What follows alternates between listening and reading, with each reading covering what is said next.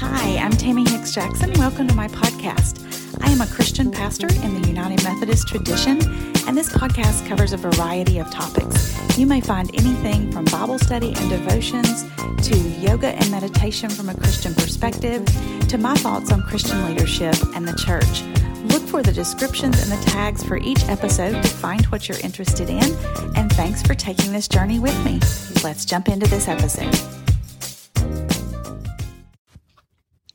With the book of Joshua, we move into our first book outside of the Pentateuch, or the first five books of the Bible, the Torah, the most holy scriptures of the Jewish people. And in the book of Joshua, we're going to be confronted with the ambiguities that shape human life, the interplay between divine initiative and human response, and we're going to be confronted with the tension that exists between reality and the ideal. The book of Joshua also highlights the complexities of discerning and honoring God's will. The boundaries between God's people and other people seem to be a little more fluid than they were presented to be in Exodus, Numbers, and Deuteronomy. We see this especially in the stories of Rahab, of Achan, and of the Gibeonites. In chapter one, we have an opening speech that forges a connection between Deuteronomy. The story continues with Joshua, so the two books are kind of joined together.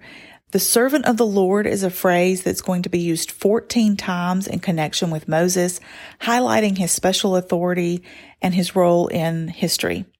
Joshua was Moses' assistant, it tells us. That is on the job training. This was a mentoring situation where Joshua learned all he needed to know from working alongside of Moses and then becomes his successor. In chapter two, the conquest narrative begins, and we immediately begin to grant mercy to those that the Mosaic law condemns. Rahab becomes the prototypical convert in rabbinic literature and a paradigm of saving faith in the New Testament. Her story puts a human face on the extermination that is ordered in the previous books. The spy's instruction to Rahab and her family sounds a little bit like Passover. Mark your house, stay inside, wait, and see what happens. This story is full of sexual innuendo. Um, like so many other stories, the least and the last are often the most receptive to what God is doing. Um, Rahab seeks a quid pro quo situation. I saved you. Now you save me. And the use of the phrase deal kindly, deal kindly is covenant language. Let's make a covenant. Let's pledge loyalty to one another. Rahab is living in the wall of the city. This is liminal space, in between space. She is on the fringes of her culture, but not completely outside. But people on the fringes are often more open to where they might find a greater sense of belonging. And the red cord, I'm told, is the origin of red light districts. Isn't that interesting? In chapter three, Israel crosses the, the Jordan to begin taking their promised land. This too is reminiscent of their crossing the Red Sea or the Reed Sea as they escaped slavery. There's a great picture of following God in verse three um, when you see God begin to move, move. And it reminds me of Exodus 33, 15, where Moses says to God, if you will not lead us, then don't let us go up from this place. 2,000 cubits is about a thousand yards, and the ark is the representation of God's presence with the people. In chapter 4, 12 stones are taken out of the Jordan, one for each tribe, to create a remembrance, and another set of stones are carried into the Jordan to create a remembrance in the middle of the river. These stones are remembrances and not idols, but that is always a danger. When we create something to remember, we can begin to, venerate, to venerate the thing that is a remembrance rather than the thing the remembrance is to point us to. And that's how we come to be, to worship, to be overly attached to all sorts of things from buildings to items to plaques, um, to, to things that um, become remembrances and idols. They're supposed to be instrumental in teaching the next generation about the faith, something to draw to remind and remembrance in the way that things like stained glass windows and other icons have been instrumental in telling the story of faith, um, even picture Bibles. Verse 23 um, shows this passage. Passage through the water began their wandering in the wilderness, and another passage through water completes it. In chapter 5, we see the two rituals that are currently part of the identity of the people of God, and that is circumcision and the Passover. The wilderness generation neglected the command to circumcise their children, and so they have to catch it up and take care of it now. There are two groups of people that we're looking at right now. One are the people living on the highlands, the hill people. Those are the Amorites. The other is the Canaanites. They live in the coastal areas and the valleys, but they are both people groups that are to be expelled from the land that God has promised to his people. In verse 13, Joshua's vision parallels Moses' burning bush experience. So we have two theophanies um, theophany is the word for appearances of God. And so two theophanies bracket the Exodus and wandering in the same way that two passages through the water or two symbolisms of baptism do as well. Um, the wandering part of their story is now over. In chapter six, we have the Battle of Jericho. The number seven becomes important to this. Seven priests with seven trumpets are to venture around the city for seven days. And on the seventh day, they're going to go around seven times and then shout and the walls will fall down. In verse 17, we are told that the city and everything in it is devoted to the Lord for destruction. Devoted to the Lord means permanent ownership is transferred to God. And for items, it means that those are confiscated and put into the temple treasury or right now into the tabernacle treasury. And for the people, though, this means death. Only Rahab and her family are supposed to be spared. We're going to find out in chapter seven that this was not followed. And the dedication of the city itself, the land that the city sat on, prohibits its future inhabitation. People are never supposed to dwell there.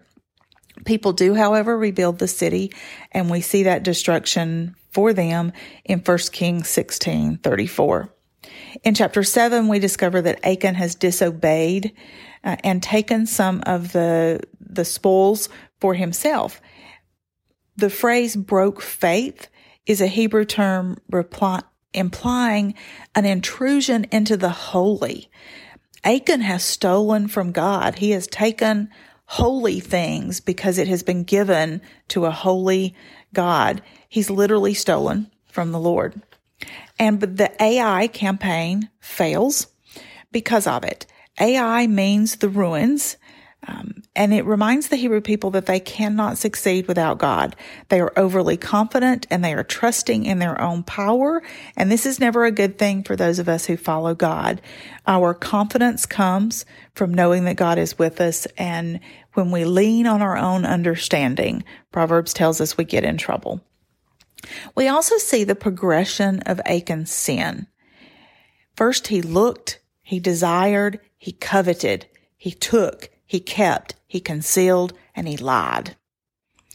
Uh, all, very often our sin begins with the very first looking, allowing ourselves to see and entertain something. In chapter 8, we see that the people are allowed to keep some of the spoils from the conquering of Ai. Um, on this second attack that is successful, it reminds us that God was angry with Achan's disobedience, and God is not just greedy for bounty. In verse 18, Joshua holds up a sword. This sword would have looked more like a javelin than the typical European knight sword that we think of. In verse 29, hanging is a sign of being cursed. And in verses 33 through 35, the participation of women, children, and foreigners affirms that devotion to God rather than ethnicity and gender define membership in God's community. The human beings are not always going to remember this, but over and over, if we look closely, the standard God sets for be- becoming part of his people is um, devotion and obedience. In chapter 9, the Gibeonites are going to save themselves using trickery. They are going to lie and form a treaty. And forming treaties with the people in the land was expressly forbidden. We can see that in Deuteronomy 7 2. Yet the Israelites are going to honor this treaty. Despite the fact that it was made under deceitful terms, they're going to keep their word. Remember that I've said your word was incredibly important when you lived in an oral society. You had to be able to trust what people said. Their crucial error was failing to ask for direction of the Lord. We see this in verse 14. John Wesley, the founder of the Methodist movement, speculated that had the people asked God, God probably would have spared them on the condition that they truly converted and worshiped the one true living God. In chapter 10, they're going to have a battle with five kings, a coalition of five kings that come against them. The defection of the Gibeonites has given Israel control of a plateau that cuts off the cities to the south from the powerful cities to the north. The Amorites cannot allow that to happen. They can't let those cities be cut off, so they have to try to retake it. We discover, however, that the Lord, according to the Israelites, the God is on their side. There's a hailstorm, huge hailstones like boulders are falling, and the sun and the moon stand still. This may refer to an eclipse, but it lengthened the day. Everything just kind of paused. And Joshua's prayer here, invoking God and God's power over nature to come and assist them in this victory, sounds almost like an, an incantation. The book of Jasher that is mentioned in this chapter, we don't know anything else about it except that it's mentioned one other place in the Bible in 2 Samuel chapter 1 verse 18. Exaggeration is very common in ancient battle accounts. We see that here and we're going to see it throughout. Putting one's foot on someone's neck is a sign of dominance over them. In chapter 10, verses 28 through 39, we just get a list of um, the conquests that are made. It's very formulaic. We see the same pattern as each one is recounted. And in verses 40 through 43, we have the first of four summaries in the book of Joshua of what has happened to that point.